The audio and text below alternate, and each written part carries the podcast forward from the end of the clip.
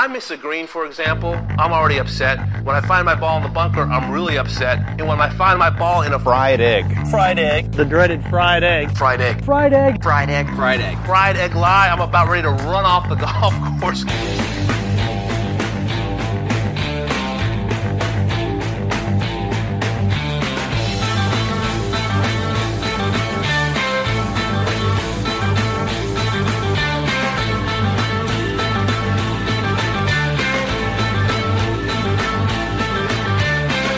Welcome back to another edition of the Fried Egg Podcast. Today's episode is with Joe Ogilvie. I was super excited about this podcast. Uh, Joe is uh, now in private equity, but before that, he was uh, a longtime PGA Tour player, has a win to his uh, record. Although he dismisses it as a uh, as an opposite field event event win, uh, big accomplishment. But he served on the Player Advisory Council as well as the Policy Board. So I was super keen to chat with him about the changes to the PGA Tour that were announced last week. Um, he had some thoughts. He put them out on Twitter, um, and and we discussed kind of what's been going on in professional golf from a structure and business standpoint in great detail here.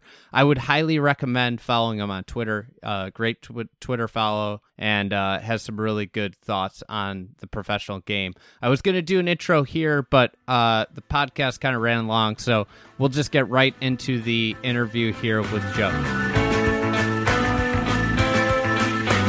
All right, I got to ask. Uh, you are one year into the uh, post Coach K era, how how are we uh, feeling about Duke basketball these days?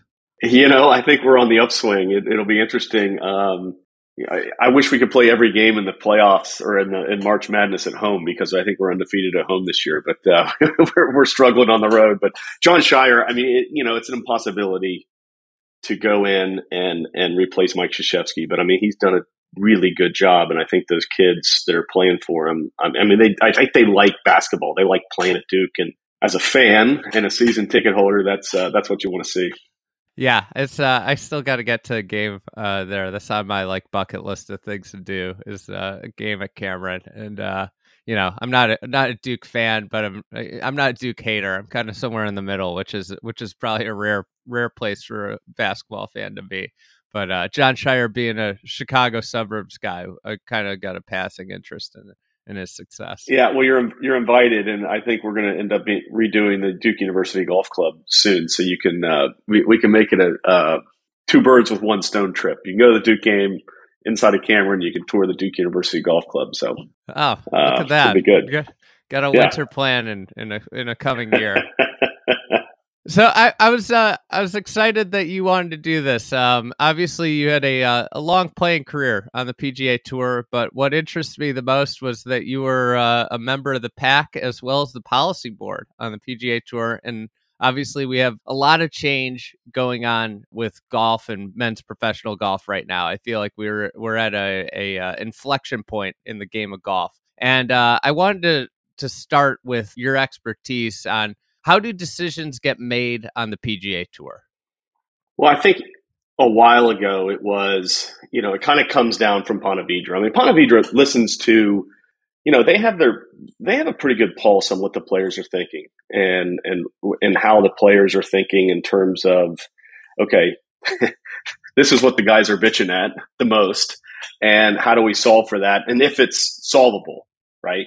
Um, back then it was really interesting in a sense that you didn't have well you didn't have this thing called LIV Golf so you didn't have competition necessarily.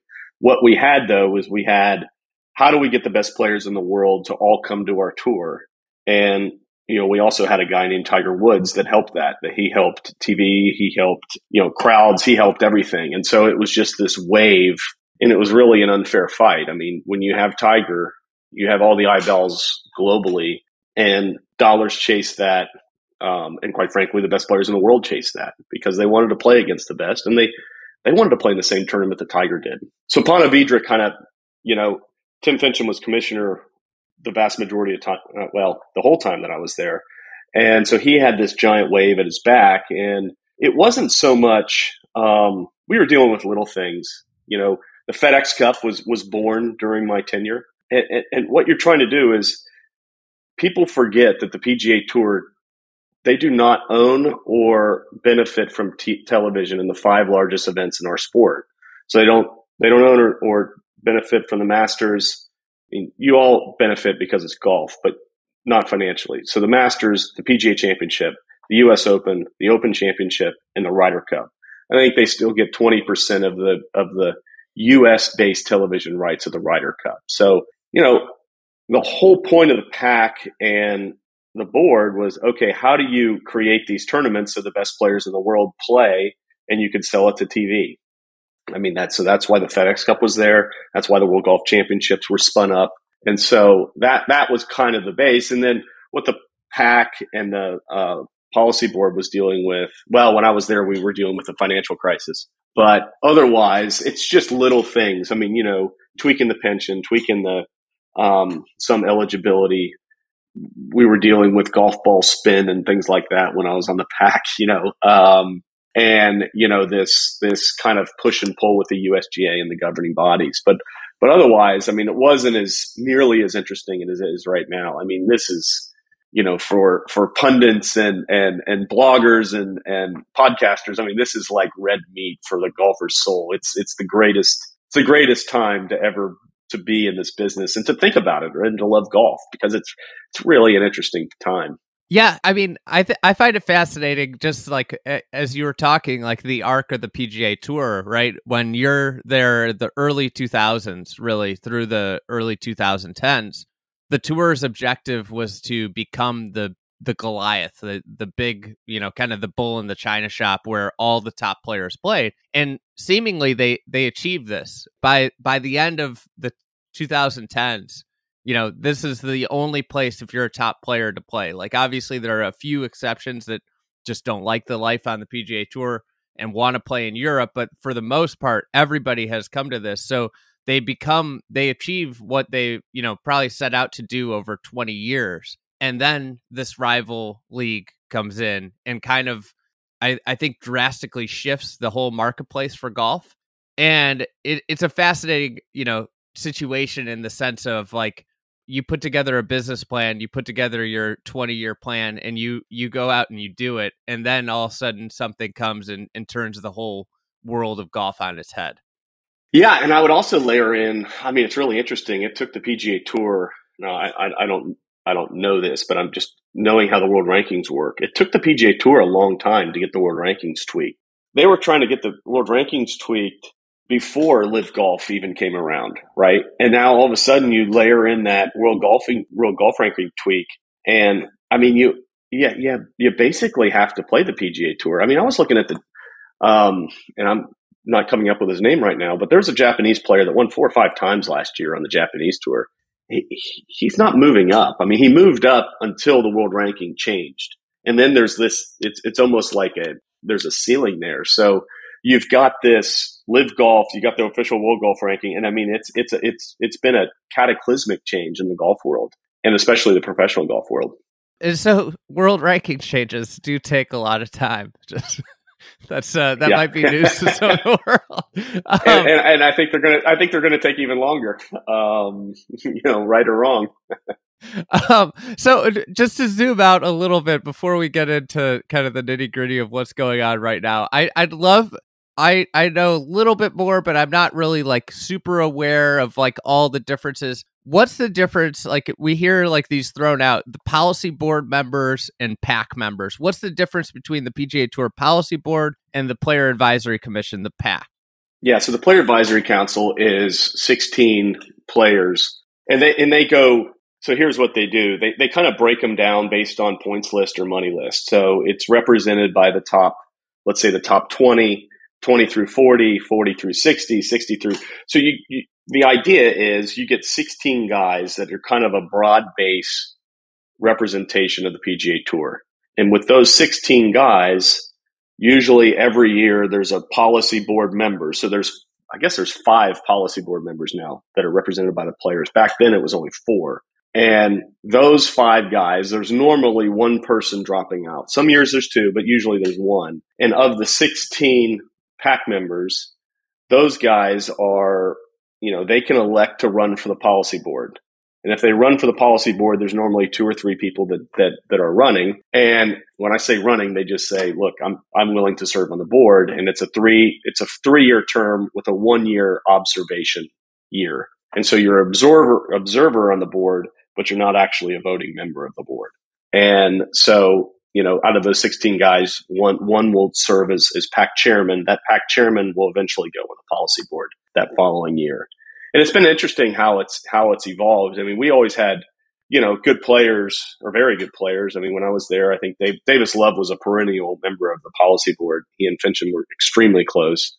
And you have David Toms, you had Scott McCarron, and you've got the guys that are playing the Champions Tour now. But you never had, I mean, Tiger Woods or Phil Mickelson or, or those type of guys. The guys that were true needle movers would would I mean, they wouldn't have been caught dead on the policy board. They just didn't want to waste their time. And to see guys like Jordan Spieth and and uh, Cantlay and and Rory McIlroy and and these guys on the policy board, um, and even the PAC. I mean, Justin Thomas is in the PAC.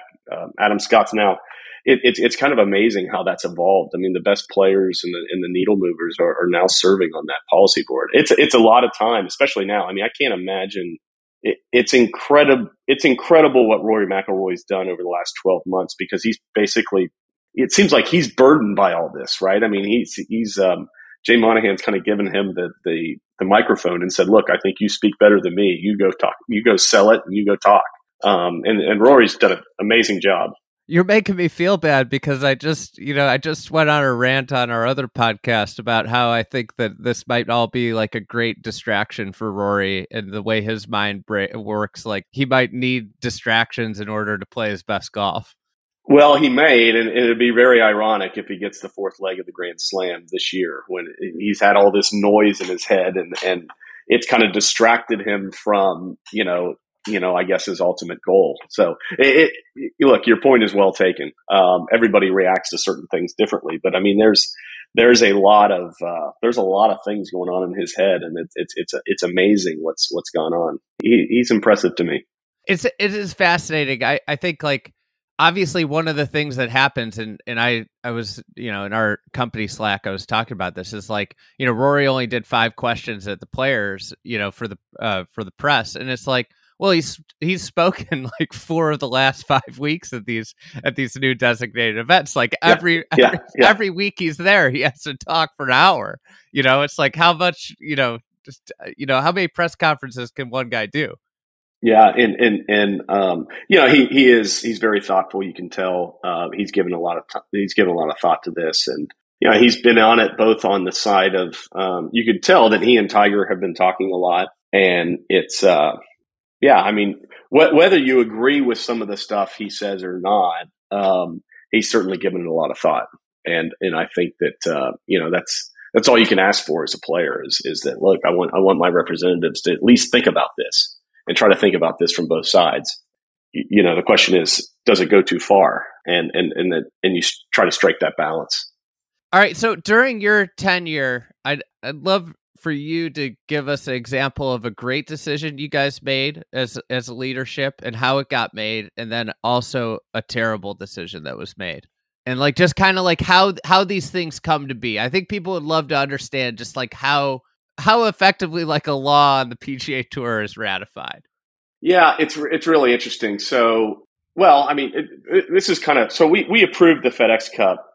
I think while I was on the board, that, might be right or might be wrong, or at least it was being approved when I went on. I forget the FedEx Cup started, maybe 2006 or 2006, 2006 to 2008 is, you know, if we say just a general range. Yeah, I was on the board then. It, it's really interesting. And it, so we did that and we created this thing and, and I think it's worked. I mean, you know, some obviously it's been tweaked and the and the numbers have been tweaked and the points have been tweaked and you know, I think the good news is the FedEx Cup was born and that was that was a really good thing. It was good good for the players, it was good for the television partners and and and you know, I think it was good for the fans. I mean, this this season long it replaced the money list. I think that at the time there that was very controversial.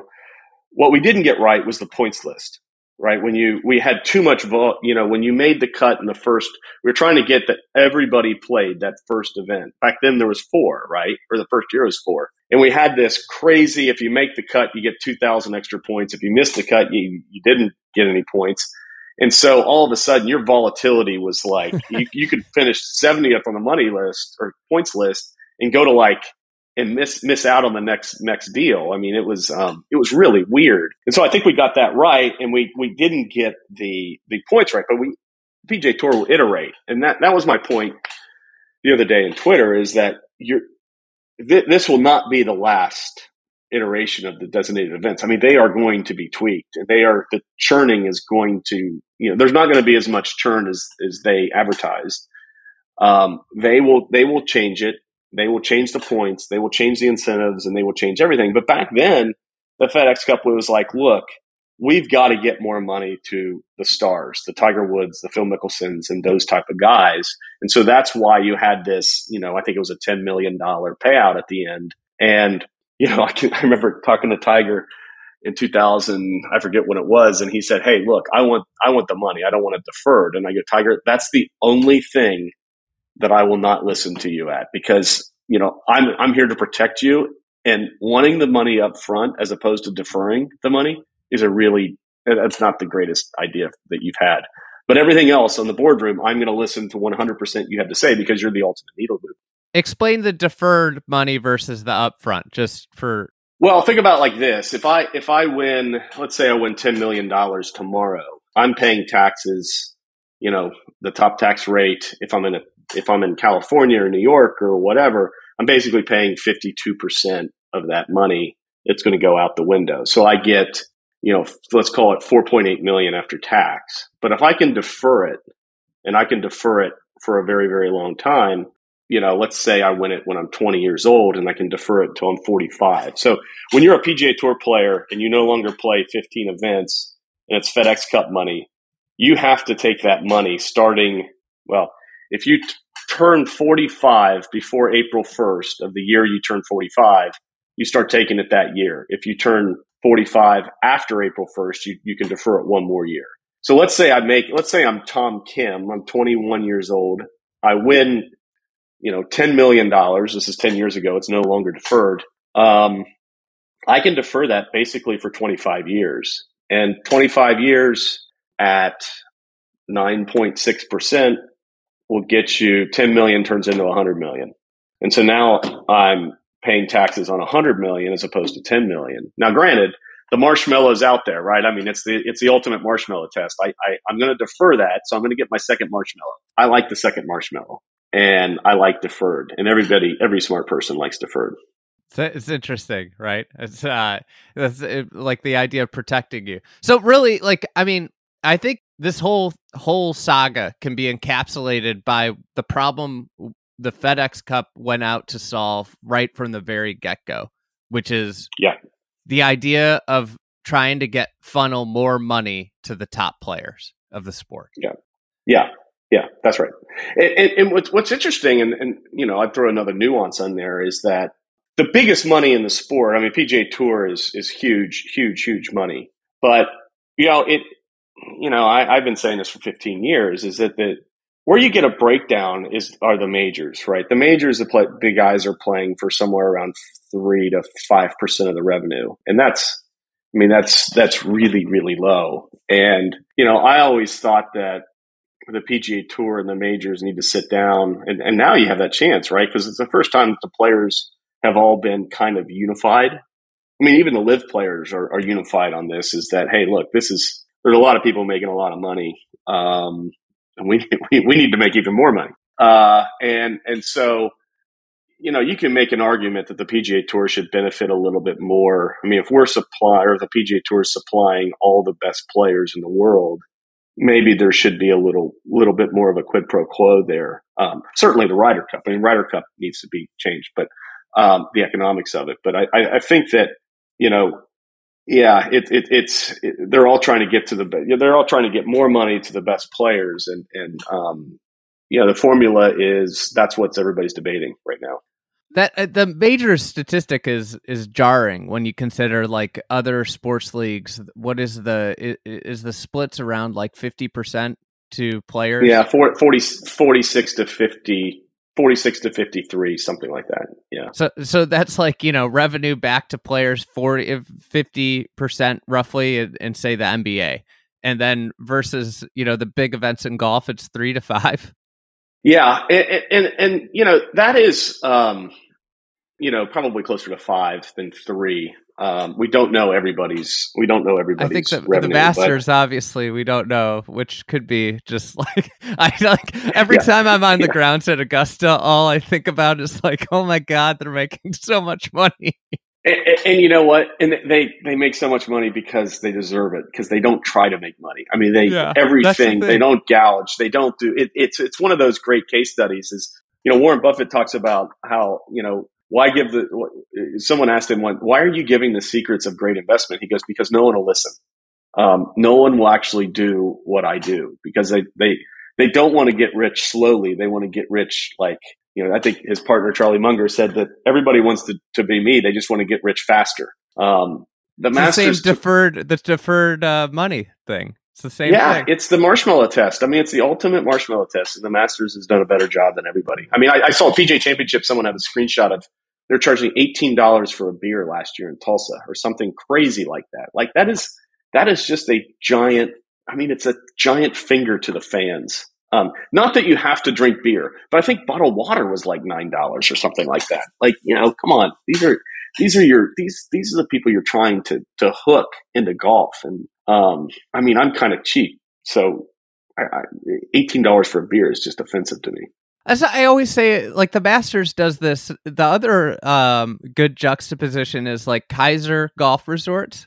You know, like the Keisers. Yeah. yeah. They charge like three dollars for a beer, and then you go to Streamsong, and you're in the middle of nowhere, Florida, and they're charging you nine dollars for a, a twelve ounce bottle of Miller Lite, and you're like, wait a second, this costs you like 25 cents. Yeah, like I would rather, eh, this is really weird, but I would rather them charge me $50 more from a round and yes. charge me a dollar for a bottled water, right? As opposed to six. And, and, you know, I played Streamsong and they charged me, I don't know, it was like $7 for a Gatorade. I was like, no, don't do this or something like that. And, um, you know, it's, it's, it is very interesting. It's, um, but the Masters does it well, and there's a reason why it's the best tournament in the world.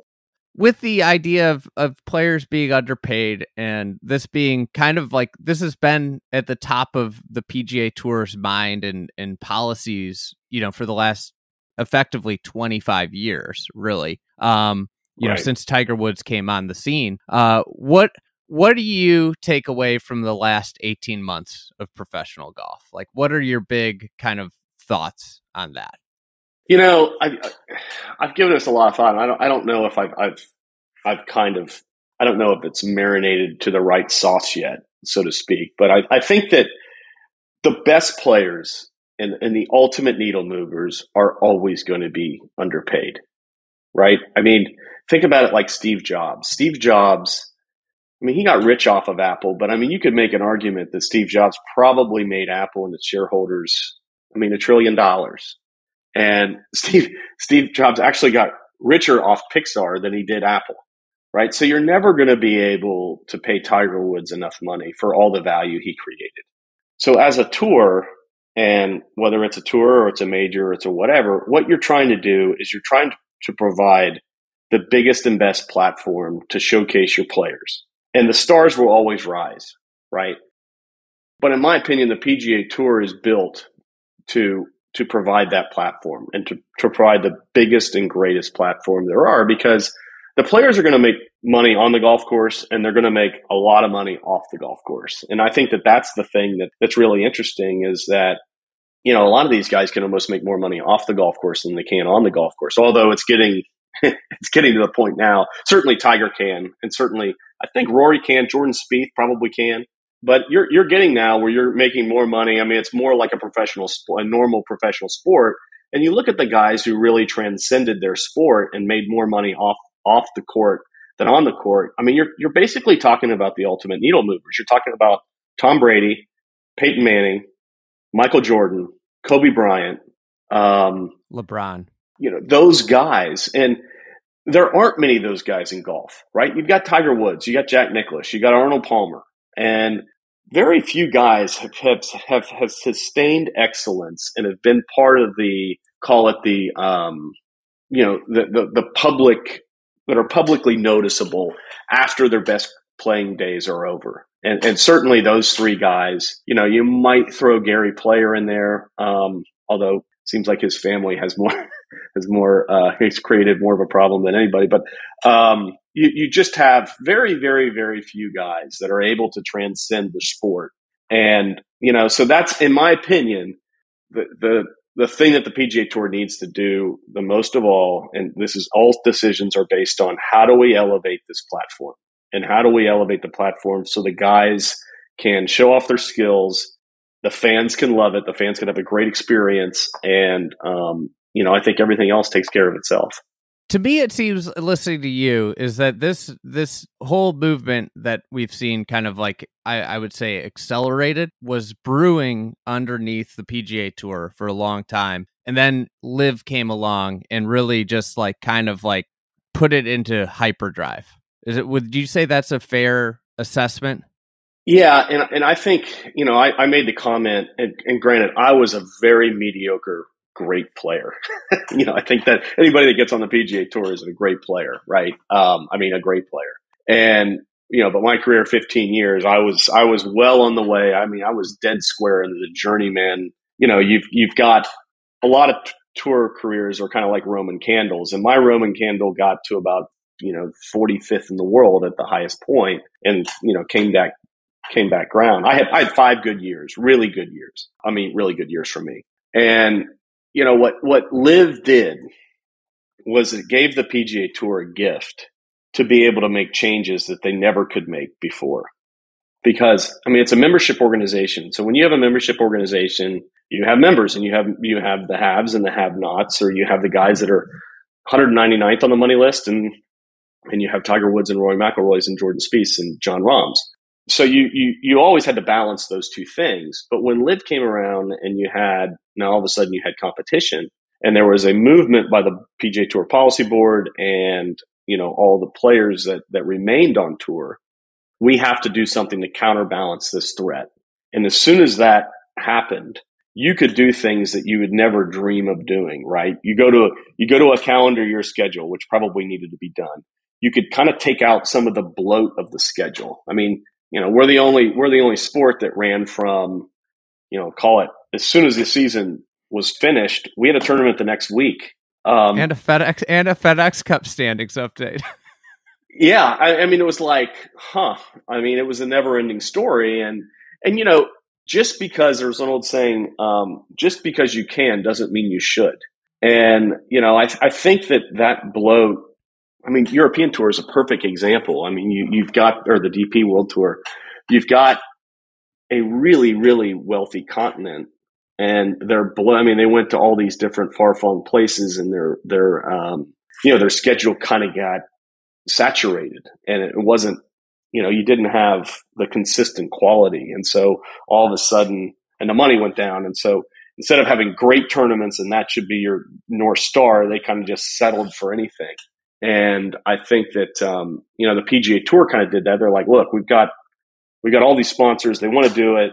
Obviously, there's a great economy. We're going to go ahead and, and have all these fall events, and we're going to have all these opposite tour events, and we're going to have as many tournaments we possibly have, regardless of the of the of the quality. Now they're all they're all they're all fine tournaments, but you know, again, just because you what you want to do, it's the old Peter Ueberroth model with the Olympics the Olympics used to have know, five or six hundred sponsors. And he said, "Why don't we have why don't we have six flagship sponsors and and really you know really be focused, laser focused, and providing quality to our sponsors and our partners, and really elevate the Olympics from a U.S. standpoint." And I think that that sort of philosophy resonates to me. I mean, have a season January to September first where we are providing the ultimate, and it's a true season.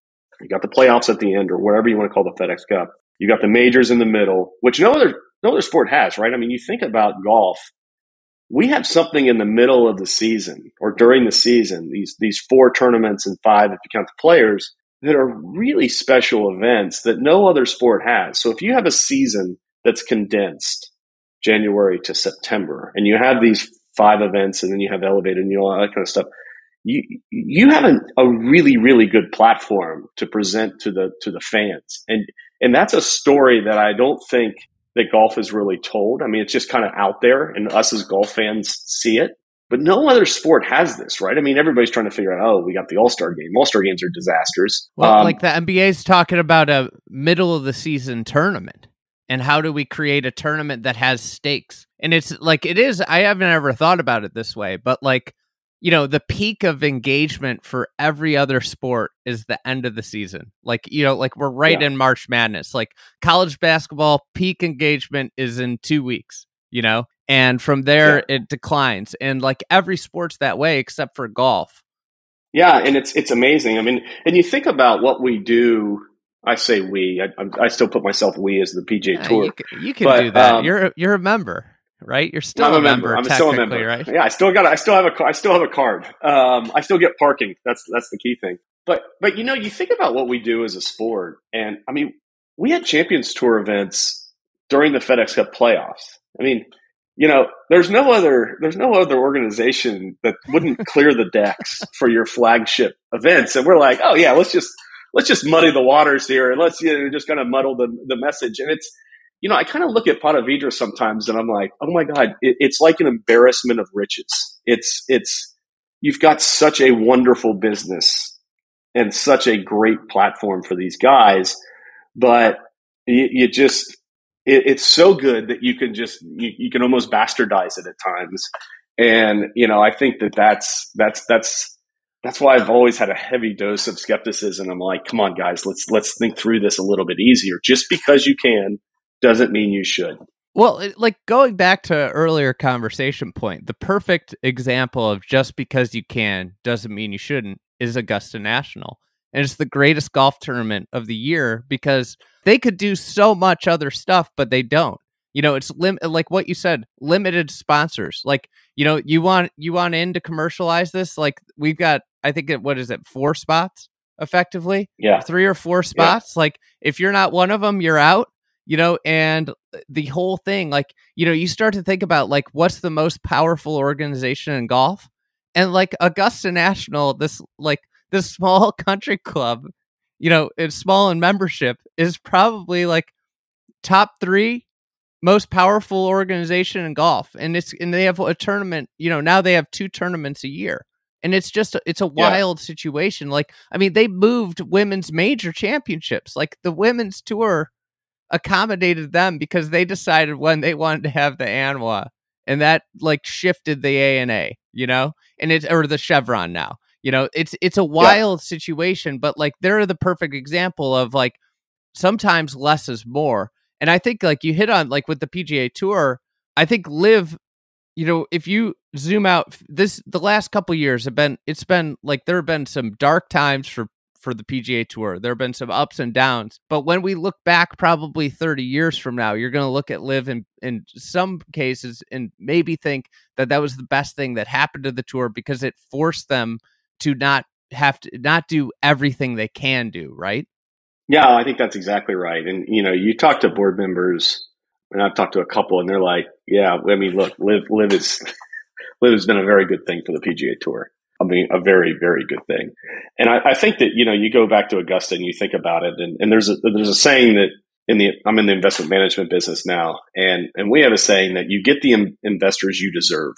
And I think that that's, that's Augusta National in a, in a, you know, they, they get the fans and they get, or the patrons that they deserve and they get the accolades that they deserve. And, and, and the, their prestige is, is really, really well deserved because they, they do everything there is to do to not commercialize it, but at the same time, it's very commercialized. I mean, you know, you've got that ubiquitous Masters logo everywhere, and it's fantastic.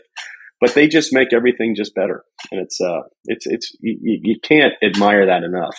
Mm-hmm. So, getting to the recent changes, obviously, uh, yeah. a big big announcement uh, this this uh, two weeks ago now, a week and a half ago, where we will have these new designated events, effectively 70 to 78 players. They're saying, I have some skepticism. I feel like that's just going to quickly morph into more and more players as as they hand out, you know, as these exemptions grow. And there's some some questions I have with like injure major medicals, all these things. But 70 to 78 players, right. no cut events, effectively like you know what it is guaranteed money for these guys, and yeah. they're they will be you know on a cadence of kind of two elevated events. So it's the majors and then a, a select number with with the players the majors and the players and then a select number of designated events on a yearly basis. What are your thoughts on the recent changes?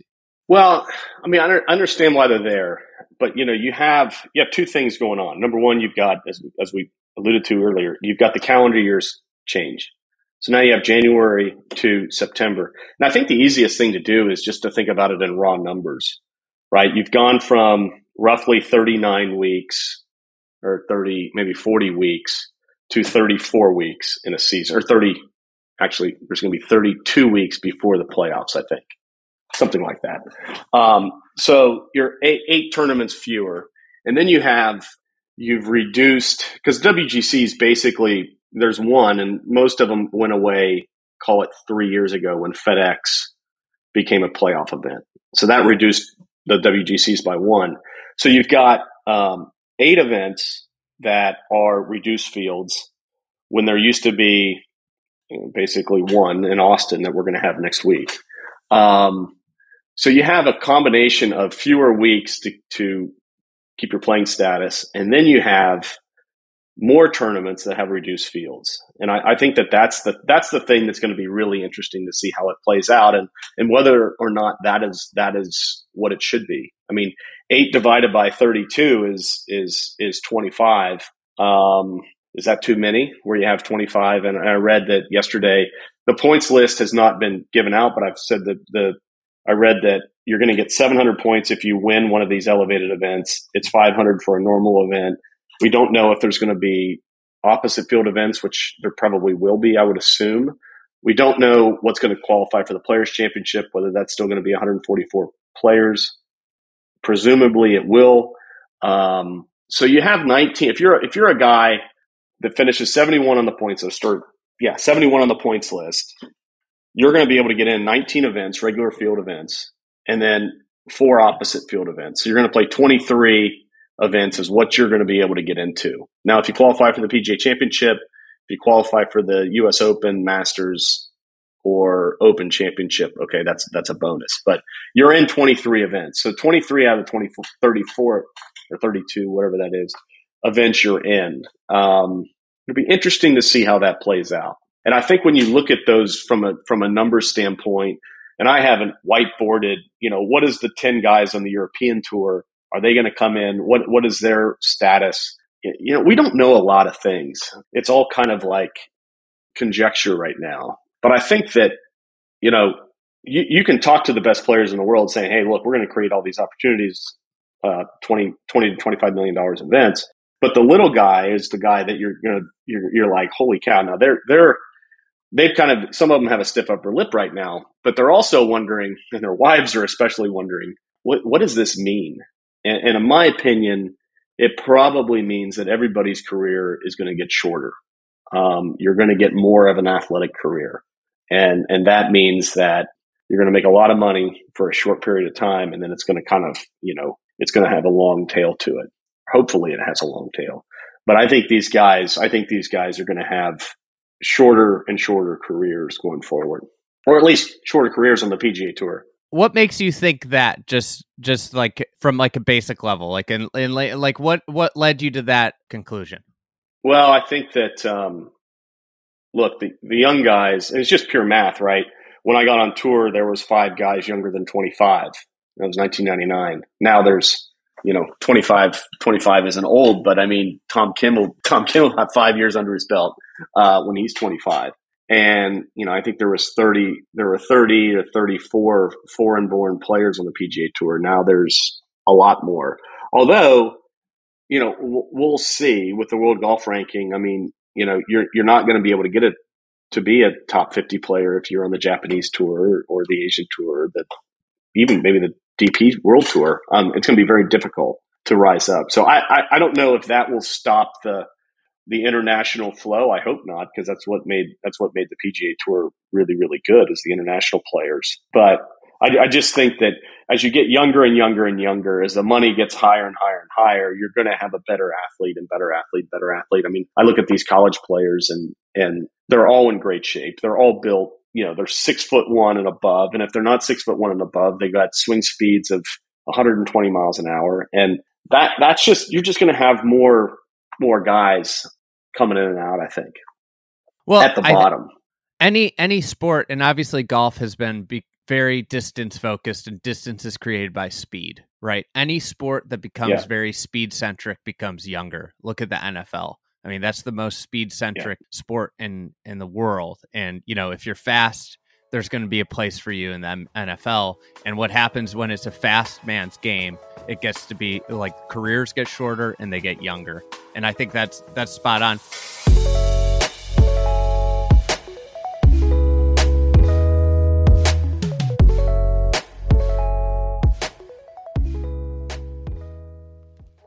Now for a quick word from our sponsor, Club Champion. They are back for another year. Club Champion is uh is the place that I've gone to get my golf clubs for basically, you know, the vast majority of my life now. I started when they were a upstart with uh, you know, working out of their garage in Chicago, uh, and now they are across the country.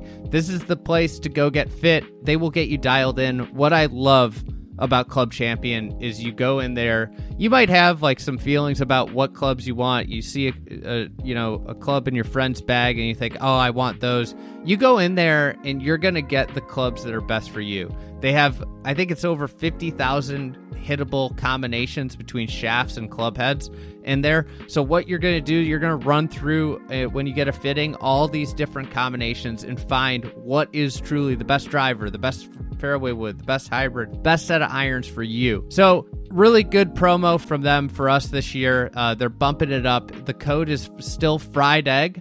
And now you get 50% off a club fitting with a club purchase. So that's not inconsequential. You know, you're saving some good dough. 50% off your club fitting with a club purchase if you go and book a fitting with uh, Club Champion. Use the promo code Fried Egg. Uh, they have all the new brands in store, ready to demo now. All the new, the TaylorMades, the the Callaways, everything, the Titleist.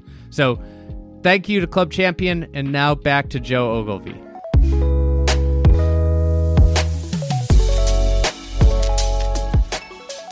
How do you feel about the the limited fields and the no cut aspect of these these events?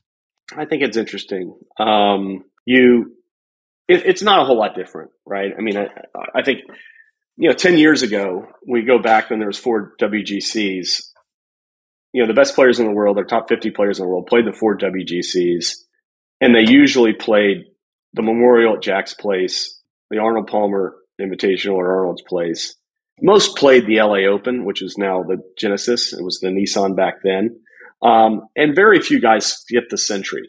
So if you look at that, it, it's not it's a different wrapper and we're, we're marketing it different with these elevated events. The only difference is Jack's tournament was 120, Arnold's tournament was 120, Genesis was 120 or 132. You also had the, the Heritage, which was always an invitational. You had Colonial, which is always an invitational. So you had 120 man fields, and you also had, you know, it was top 70 to get in the invitationals. So there was always, PGA Tour always had a carrot out there for the players. Like you play well, you're going to get in these events. You play, you know, if, if you play well during the season, there is a, also a points list or a money list that you could possibly get in those events.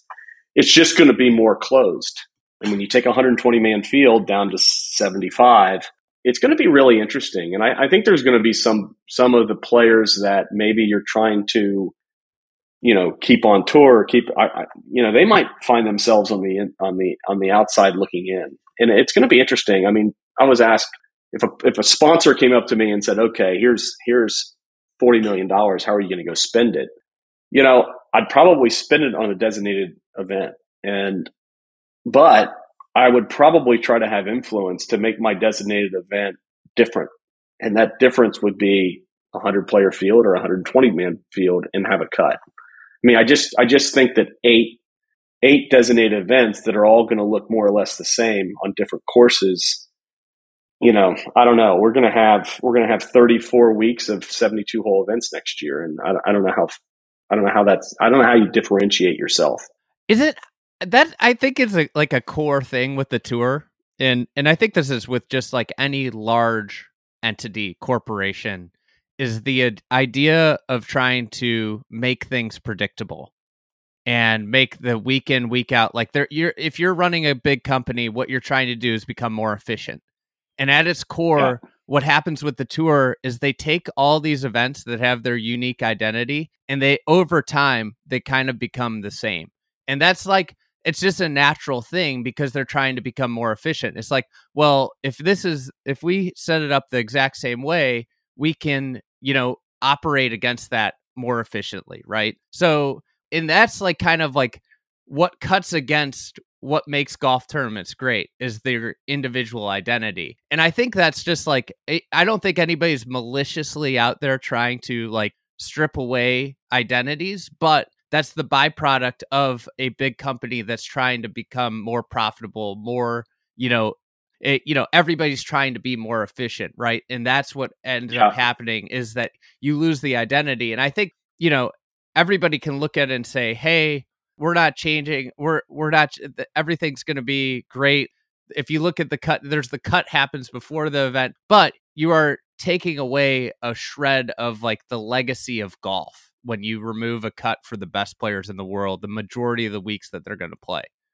Yeah, I think that's right. I, I, I do think I, am not in the camp that there shouldn't be no cut events. I mean, I think mm-hmm. that you know, you, the WGCs, the Sentry, that those were those were no cut events for the longest time. And so, I mean, I don't I don't mind the idea, and I'm actually I'm actually a proponent of the idea that you should have um, no cut events. And you know, I can make an argument that maybe you shouldn't have 70 in those no cut events. Maybe you should have 50. Maybe maybe the maybe the the second tournament in the FedEx Cup should be so special that you know, you've got 50 guys there and maybe you have five more guys there. I mean, I, you know, you, you can, there's no magic number to 70 and 78 and no cut events, but I do think that there's a point where the designated events that do you need eight where you have no cut and 70 to 78? I think that's a little, that's a bridge too far, especially when you've gone from, you know, like I said, you've gone from probably close to 40 weeks down to 32 or 34, whatever we are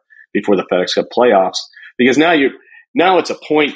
I mean, you know, you, are if 25 to well, actually, it's more than that because you've got the players and you've got the majors, so you have you've got such a massive amount of points for the top 50 or the top 70, however they get in this these fields that the other guys are playing. I mean, they're they are really behind the eight ball from the from the get go. Um, and you know, maybe that's maybe that's the case, but it, it it'll be. My gut is that those will the points list will be tweaked, and the the designated events will probably not. Well, they might all be designated events. There still might be eight, but those field sizes will be will be changed in the coming years. I mean, that's almost a. I, I would place a pretty large bet on that. That's you know it's funny. I, I your tweets obviously about the subject got me thinking that way, and then when Jay Monahan talked yesterday, he t- he like he didn't.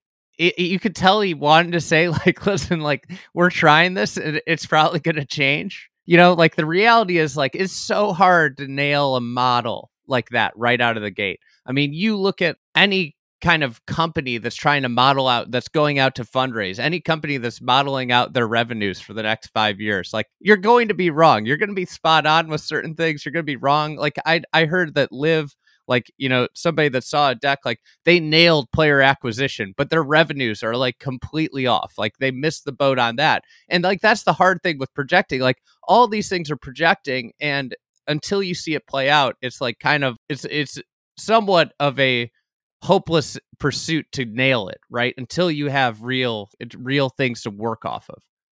Yeah, I mean, I see models all the time now, and I, I, I kind of laugh at them because they're. Um, I mean, they're, I've never seen a model that's actually, you know, in year three, even anywhere near what they what what they projected. So it's almost unfair to think the PGA Tour is going to get their model right uh, because it's got no chance. but they can, you know, they they'll march that out and they'll say they did a thousand simulations and all that other kind of stuff.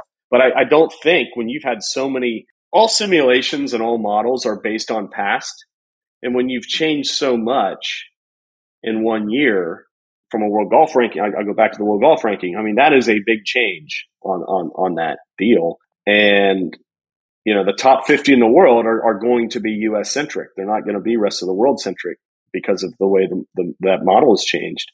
Um, you just can't you just can't do it, and it's un- unfair for us to think that they can mm-hmm. um, because they can't.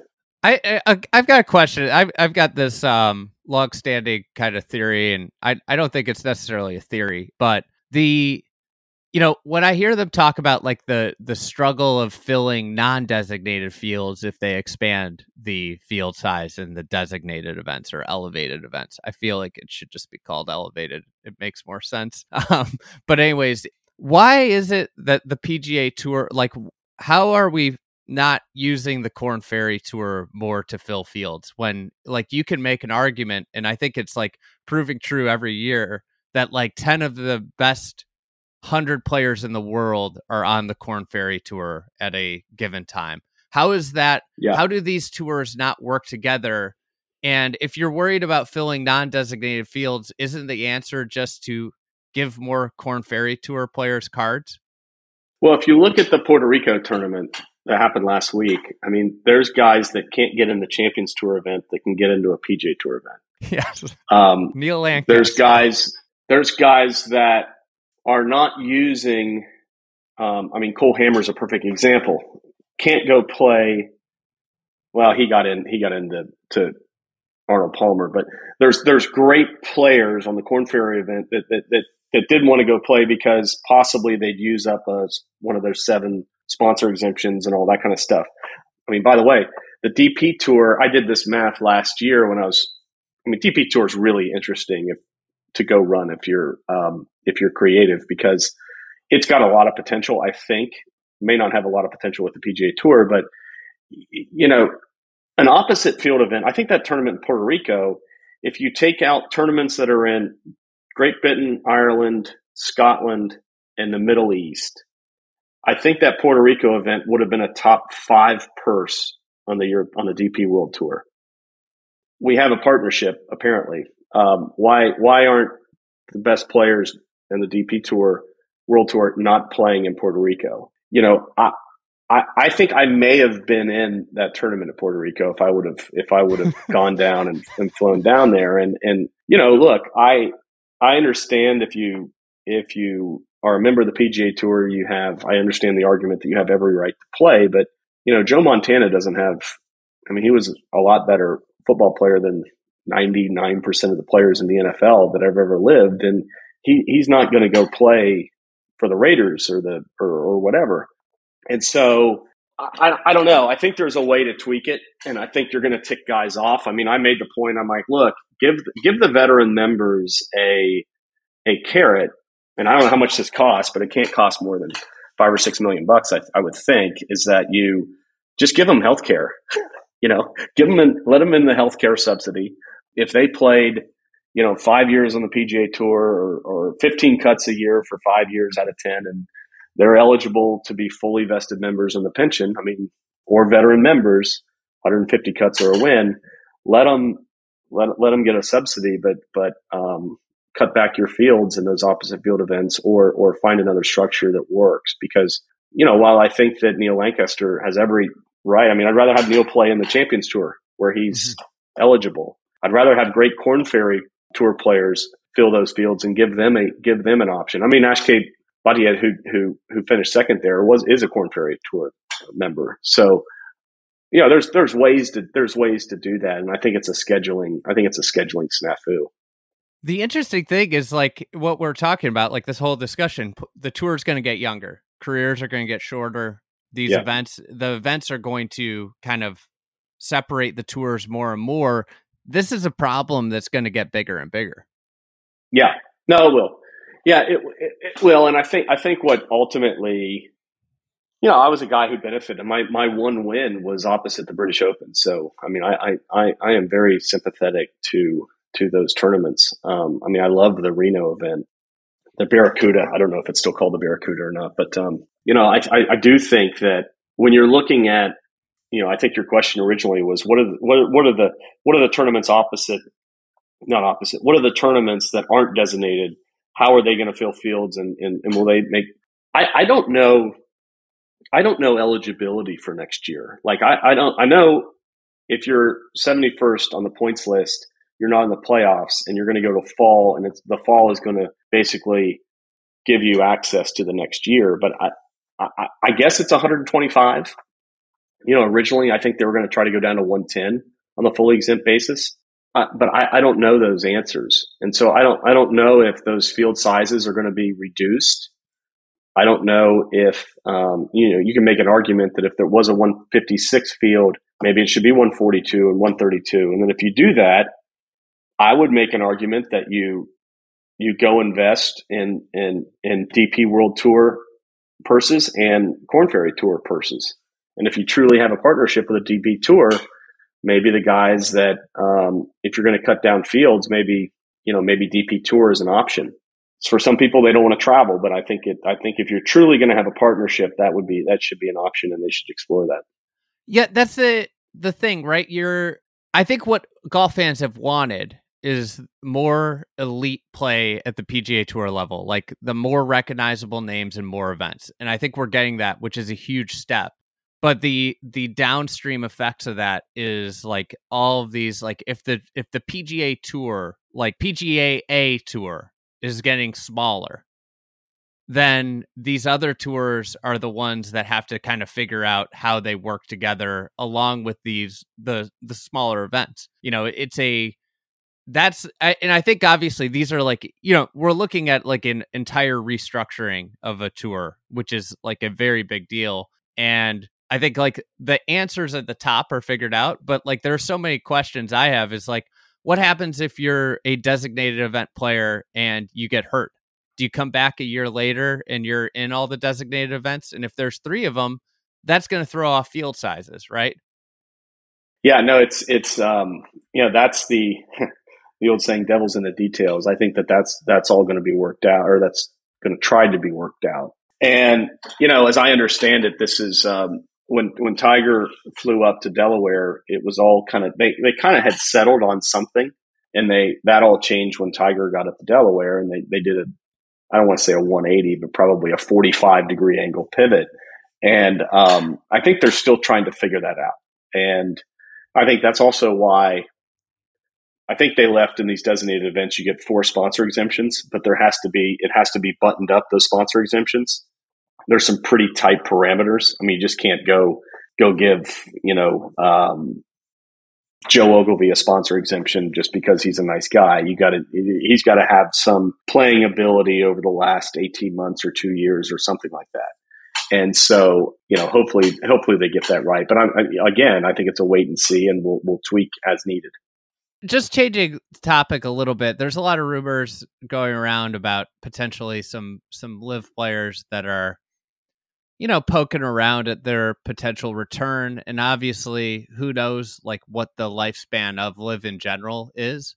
Right. If you were in charge how would you handle LIV players coming back to the tour? What would be your uh, thoughts on reintegrating some of the big names that might have left? Yeah, so let's let's say they are um, they've already won. They when they left were top fifty players in the world. They have eligibility. They have um, you know Dustin Johnson's technically a lifetime member. I think he's won over 20, 20 times. You know, it might. I, I don't. It, it's a great question. I, I think there has to be an avenue back. I mean, when when they first started, and when LIV first came on, I said, of, of, of course they're going to be invited back eventually, or maybe not invited back, but there's there's a there will be a pathway for them back. I think Jay said that they were going to be permanently banned, which was you knew that was not even on the table. And so I don't know, maybe it's one of those things where if you want a full if you want to be fully exempt, you got to use your lifetime earnings type of thing. Maybe maybe um, you know like you would if you lost your card maybe you have to do a couple different things. I, I, I don't know. I mean, I, I know there's going to be a, a pathway for those guys back. Um, PGA Tour would be crazy not to. But I, I don't I don't know the pathway. I mean, that will be something that the policy board will probably have to figure out. Um, I'm sure I'm sure the commissioner will will have his thoughts and they'll you know they'll put together a presentation. But the guys eventually it'll be what'll be really interesting is if if in three years I think most of those deals were were four to five years. In three the four years, is the first guys are no longer under contract. How's that? How that works out? You know. Um, but I do think that they'll be back, and I do think that they'll be. Um, look, I think time heals all wounds, and I think it'll be. I, I don't think it'll be that mm-hmm. that hard to get them back either.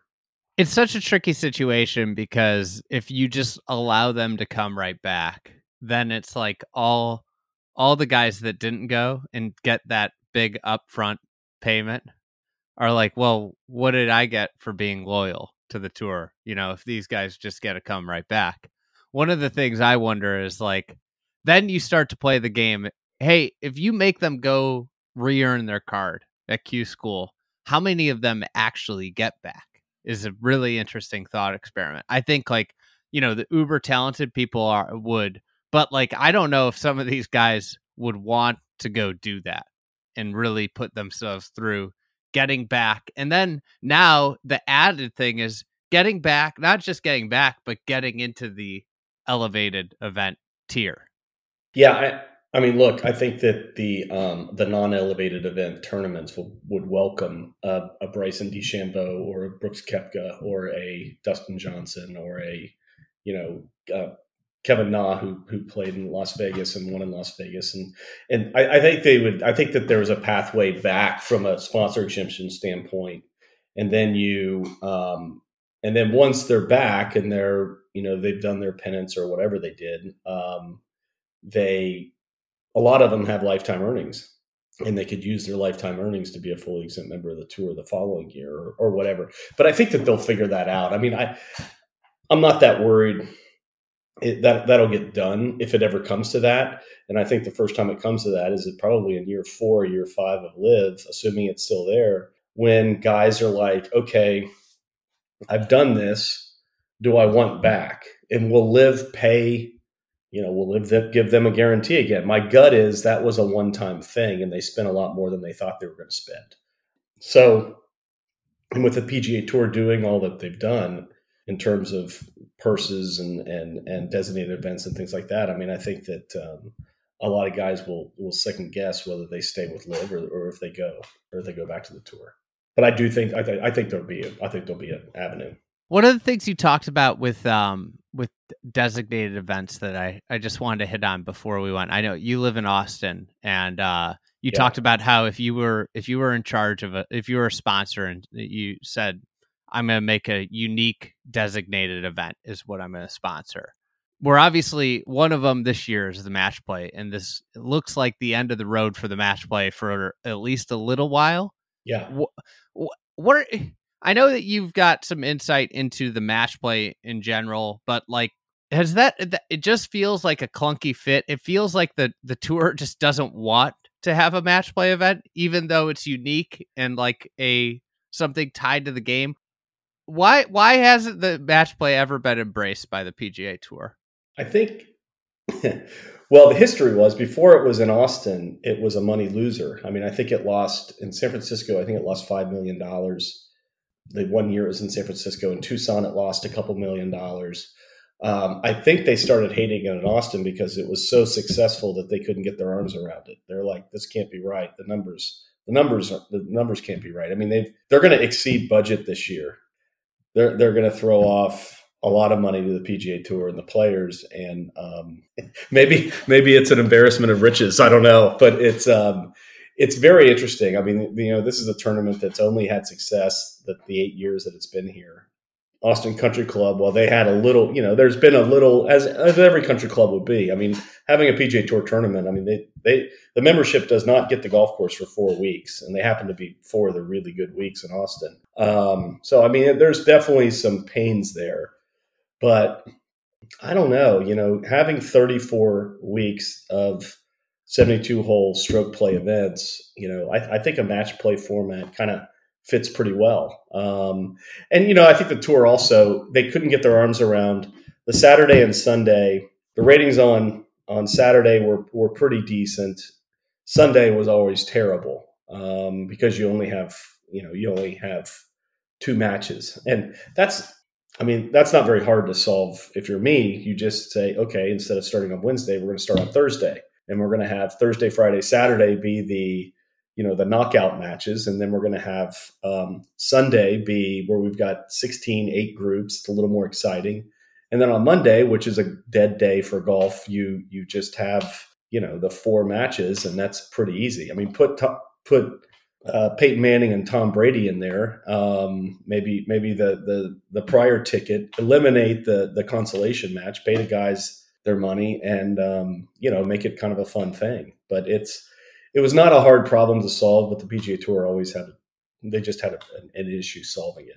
And I don't know if that was a network thing or what, but it it made a lot of sense to to move it, in my opinion. Is it is there something just about match play that like rubs? It seems like it cuts against the cloth of everything the tour is. Like you know, like we play stroke play. We it's constantly measuring. Is there was there a ever an attitude of like, well, this guy could shoot seventy five three times and win. I mean, not really. He couldn't really do that, but like he could play pretty lousy and get into the round of 16. I could play unbelievable and not get in, you know?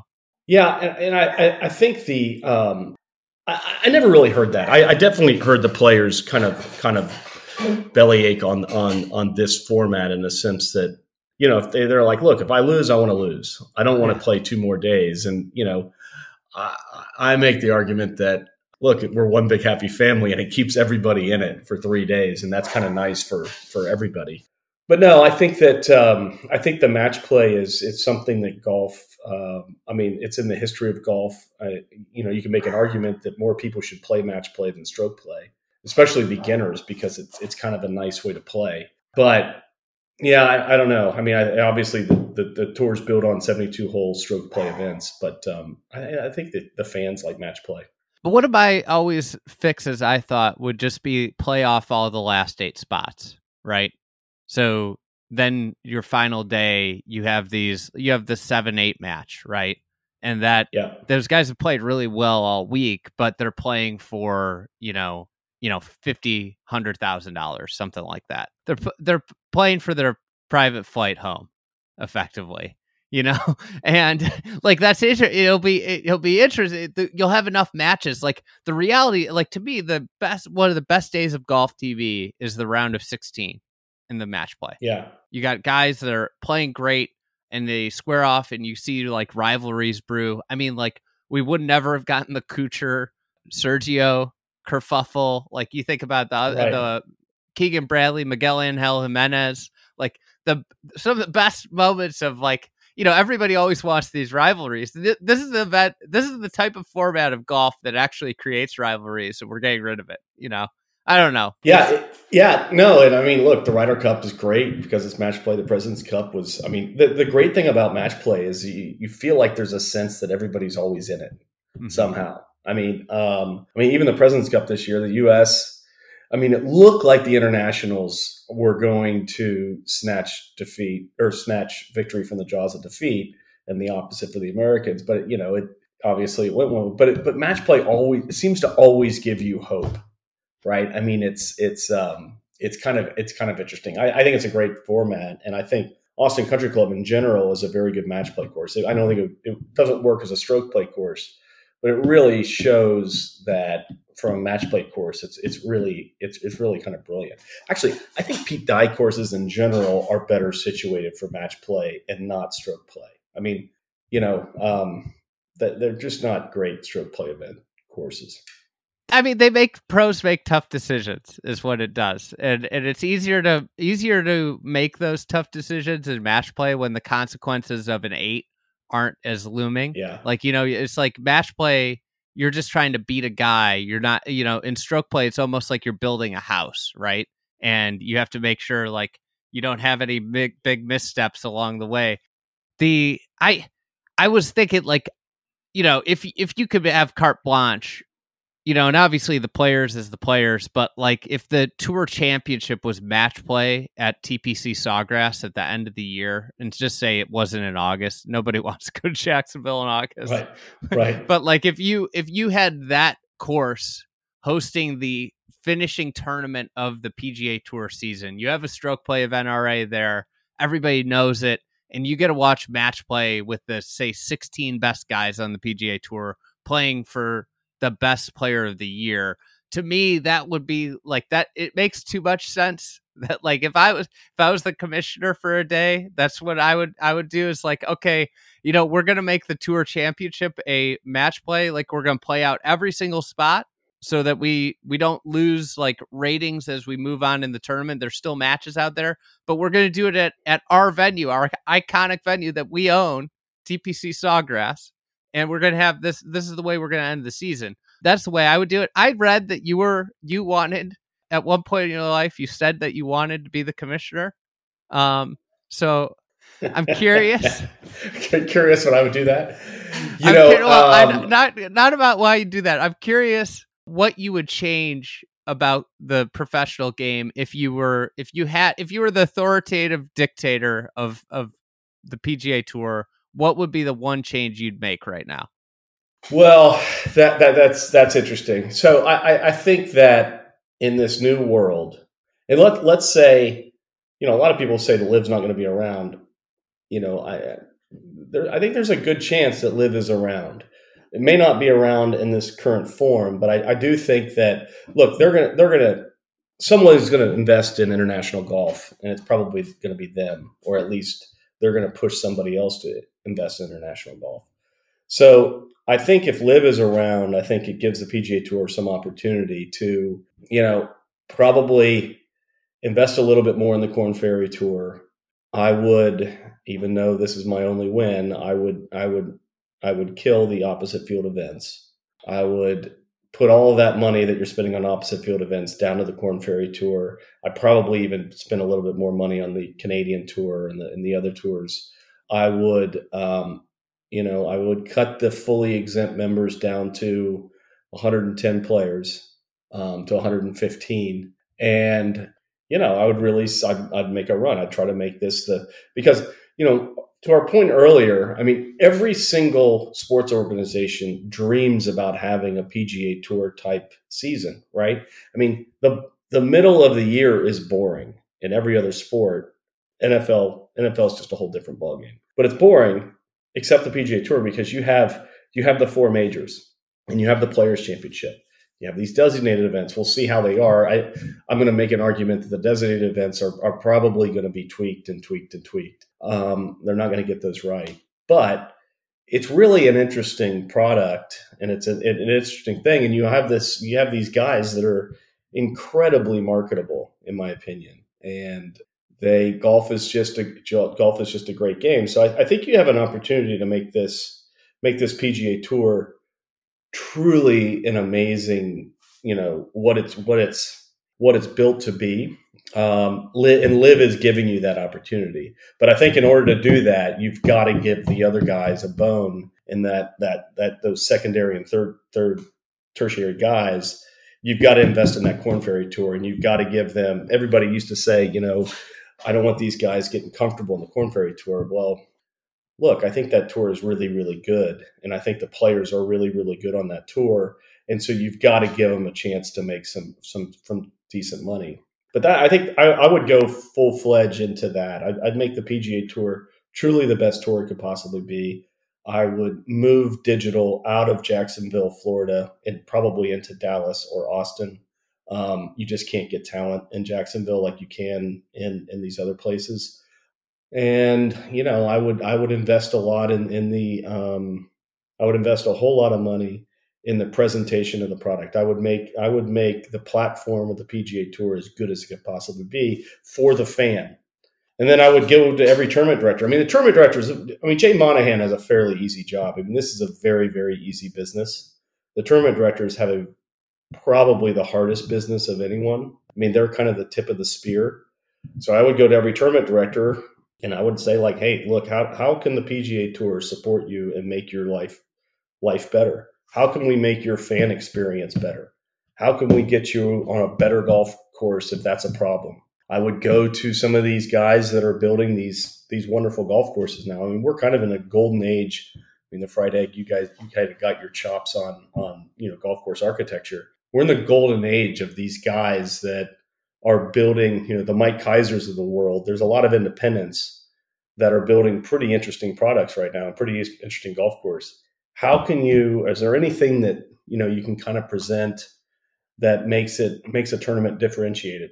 And you know, one thing I did learn, I did Fox for the US Open for a couple times, and I did learn what's great to you and I, what's a great golf course to you and I. On TV, it may not translate. Yeah. Um, and that's kind of interesting. I mean, it's really like Austin Golf. We mentioned Austin Golf Club. I brought the PGA Tour and Dell to Austin Golf Club to take a look at it for the match play. In October, it would have made great sense, but in March, I mean, it looks like a Muni. It plays great. It plays great. It plays great. I mean, the, the greens are amazing. I mean, Zach Zach is our our our, our head head greenskeeper out there. I mean, the greens I played the other day, I mean, they're like 14 and a half, 15 in the stimpmeter. It's it's crazy how fast they are. But it would not present on TV like like Austin Country Club does. I mean, Austin Country Club, you've got water and you've got this wow factor, and the Pennybacker Bridge, it really works. So, so that's the thing you've got to there's there's a push and pull. I was one of these players that always liked classic golf courses, but you know the fan and the and the TV, it always it there's a, there's a balance there because sometimes those classic golf courses just don't work as well on TV as as they play for the professional. Yeah, it's the venue thing's hard, and you illuminated on it with the Austin Country Club is like giving up your course every year gets really tiring yeah. for members. Like, so yeah. one of the ways I kind of thought around it was like, you can't rely on annual hosts. The annual hosts, like Riviera, is a unicorn that only yeah. exists, like that situation only exists like one place in America.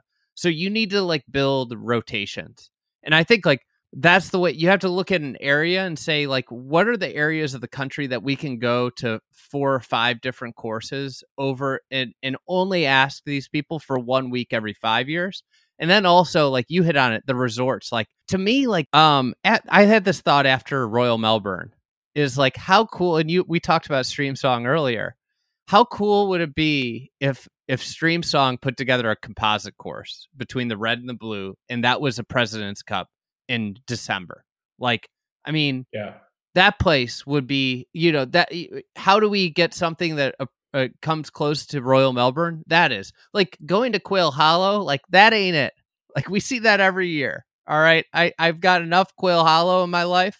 I mean, it's a it's a fine facility and a golf course, but like if you want to elevate events, like part of it is the venue. Like venues do matter. Like we see it with this week's players. Like the the TPC Sawgrass has elevated that event to a higher level. And obviously the event has helped elevate Sawgrass as well. But it's a it's a fascinating thing. I, I do love your your idea of investing in the product and investing in in your product goes down to the Canada tour, to the Latin America. Like those are guys that are going to make it up and and the more the better those tours are the better your long-term health as a as the PGA Tour is because then you're going to keep getting the best players. And that's the thing that has always drove me nuts is like you know if you look at the PGA Tour as a country and these tours as states every state has a different currency. It doesn't make any sense. Like if I win if I win 3 times or 2 times on the or 3 times on the Korn Ferry Tour and I get promoted to the PGA Tour I shouldn't go back to zero if it's part of the season like I should be I should have some points. Like I shouldn't be just like not included in the FedEx Cup. I just won three times. Like what? What is number seventy done? That uh, you know, like are they right, going to go down right. there and win three times? Right? Yeah. No. It's and, and, and that is that is a very tough. Um, you know, uh, you and I can go um, over to the Middle East and negotiate peace, and we might we might we might come up with an easier thing to, to digest. But I, I, think it's it's it is it is something to that um, if you win three times, I mean, you do get the carrot of you're fully exempt, and and who knows what what are these fall events going to look like? What are these things going to look like? And if you win three three events, you probably are you in the designated events. If you're the Korn Ferry Tour Player of the Year, you should be in the designated events. Hundred percent. And if you if you're the, even if you're not and you've won three times, you should be in those designated events. You know, I mean, I think that that is you know that's kind of table stakes and and so i think that there's there's there's opportunity there i mean you know ultimately what i think will happen and this might be 20 years from now but ultimately i think you're going to have people that own these events and you're going to have ownership of the austin market and ownership of the the charlotte market and ownership of and and so what that will do is that will solve the the one time golf course. That's interesting because like it's it's effectively the sports everybody's trying to figure out the team golf this franchise concept. And the franchises yeah. are actually the tournament. Yeah, that that's going to happen. I mean, it, will they're they're going to have to change their their tax structure and everything else. But I, I think that ultimately that's where we'll get. You know, and I, I think that that was my I mean, when I was on the board, you know, I I, I told Tim Finchem, I'm like, look, we we got to buy the PGA Championship or or buy the Ryder Cup, one or the other, and we'll we'll pay five hundred million dollars. That was when five hundred million dollars was a lot of money. And he looked at me like I had four heads. But I mean, those tournaments, if you look at it, like I would pay, I would pay five billion dollars for the match for the Masters, maybe six, maybe six billion dollars. I would certainly play more for the Masters than I would the Milwaukee Bucks, and that, I think that's the latest basketball team that gets sold. But if you think about these things in in terms of you know how much they're worth, I mean, you know, when the LIV thing was going on, and we are talking about the President's Cup. I mean, the President's Cup, I would pay. My gosh, prior to LIV, I would I would have paid close to a billion dollars for it because I think it's worth that much. And now without LIV and, and, and without you know, LIV has a lot of the best international players. You've you've kind of destroyed a lot of value in that if if LIV players are not eligible. Same thing with the with the Players Championship. I mean, when I think of these things as businesses and small business, each tournament's a small business. Some are bigger businesses than others, but if if I'm going to value a tournament um, based on the business and the profits it can generate and, and the and the revenue and what it throws off for for things, that's how I think about it. I mean, the Players Championship's probably worth, you know, it's probably worth a billion plus, you know, revenue and how much they could make and everything else in TV if they own the TV rights, right? Matt, it's, it's hard to do this because you've got a, you've got a, um, you know, you've got a bunch of tournaments in the PGA Tour. They don't have their own television rights deals, but you know, you can put you can put a valuation on the U.S. Open, the Open Championship, the Masters, the PGA Championship, and the Ryder Cup pretty easy and, and they would be worth a lot of money think about like selling to cities like the idea like the chicago that we this is our chicago tour stop and like you're you know like these cities would embrace it like the it's funny because like they don't go to new york or uh, chicago or they go Boston. to New York, Chicago, Boston. I mean, yeah, those would be the three, probably the three of the most valuable franchises if you made it, if you went to this model. Like those would be three of the city's most valuable uh, valuable franchises if you went to a tournament franchise model. Yeah, and and well, I mean, you'd have you would have DC, Chicago, New York, probably two of them. Um, Miami, Boston, Miami, certainly. Um, I mean, there's a lot of there's a lot of things here that you could do, and and the tour will get there. They they will they will they will ultimately do that. There is I have I have zero doubt in my mind you build your own venue effectively. Yeah. Like you don't have to yeah. go to clubs because it would be just like a stadium. And and the greatest thing about this a stadium is a, a golf stadium. Um, it's the only thing that you build that the public can actually enjoy mm-hmm. and play on. Right? I mean, you, you look at all these football stadiums around. I mean, sometimes they have concerts or whatever, but I mean, the vast majority of time, I mean, I, we we we seated 105,000 people at Darrell K. Royal Stadium here in Austin, Texas, and it's probably used 15 times a year. You know, I mean, a golf course, you build it, it's cheaper. Um, you know, there and there's a lot of public land. I mean, you you know, you think about if I owned the New York market, you could Bethpage would not be a bad venue. It's a public, you know, it's a public facility. You could you could you know the owner could could invest in it, take it off the public's hands from a from a maintenance standpoint, all that kind of stuff, and um, it, would be interesting. I mean, I, I I think the tour gets there. Um, it'll take a while, but they'll get there eventually. Yeah, I, I mean, then all of a sudden the events have. I think everybody's always searching. Like, there's there's seven events on the PGA Tour maybe that have like really good identities, strong identities. Yeah. And the the crux of every other one is how do we how do we create an identity for this event? And if the each individual event was like very incentivized to have their identity, they would do it in a variety of ways. And the, that model would do that. It's that's that's fast. I never thought about that. It's a, it's a good idea.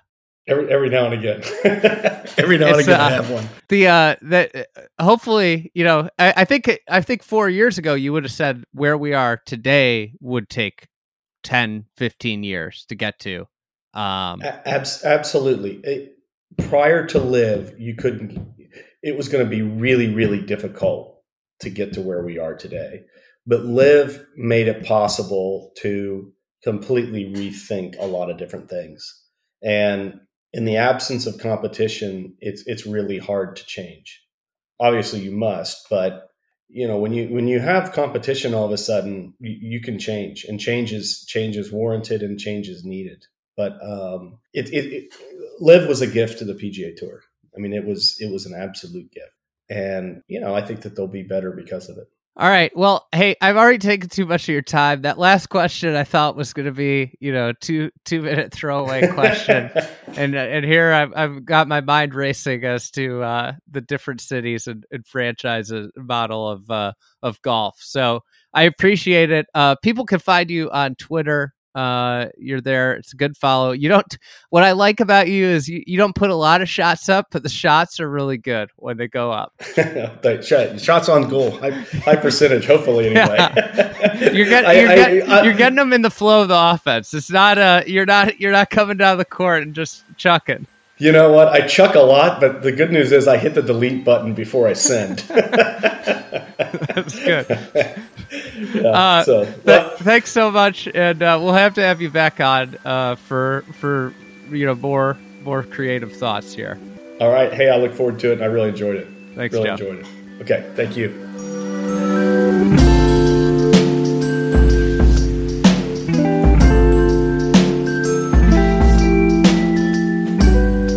Thank you for listening to another edition of the Fried Egg Podcast, and thank you to Matt Ruches for the edit. Uh, as a quick reminder, we are in Players Week. We are going to have a uh, we have a lot of content going out. There's a bunch in Club TFE. If you're interested in signing up for our membership, uh, go to thefriedegg.com slash membership and you can uh, you can go there. That's $120 a year. If you're just looking for free content, there's no better thing to sign up for than the Fried Egg newsletter. We have all of our contributors, you know, Brendan, me, Garrett, Will, Meg, writing in there regularly. We also, you know, Shane Bacon's writing in there weekly as well as uh, Joseph LaMagna. So the Fried Egg newsletter is really humming. Um, it, a lot of different perspectives. I, I think what we're trying to do is is get a variety of perspectives and uh, you know cover golf a little bit different way and i think that's a, a, good way to do it. To sign up for that just go to the website thefriedegg.com thank you guys for listening. We'll be back next week. Garrett's unveiling his new weekly tuesday show. So that's going to be a new twist for this year. Garrett will be every tuesday. I'll be doing interviews hopefully every thursday I got to uh, I got to start lining them up and knocking them out. But that's the plan. Is Garrett will have a show. I'll be doing interviews every Thursday. So thank you, and we'll be back on uh, on Tuesday. Have a good weekend watching the Players Championship.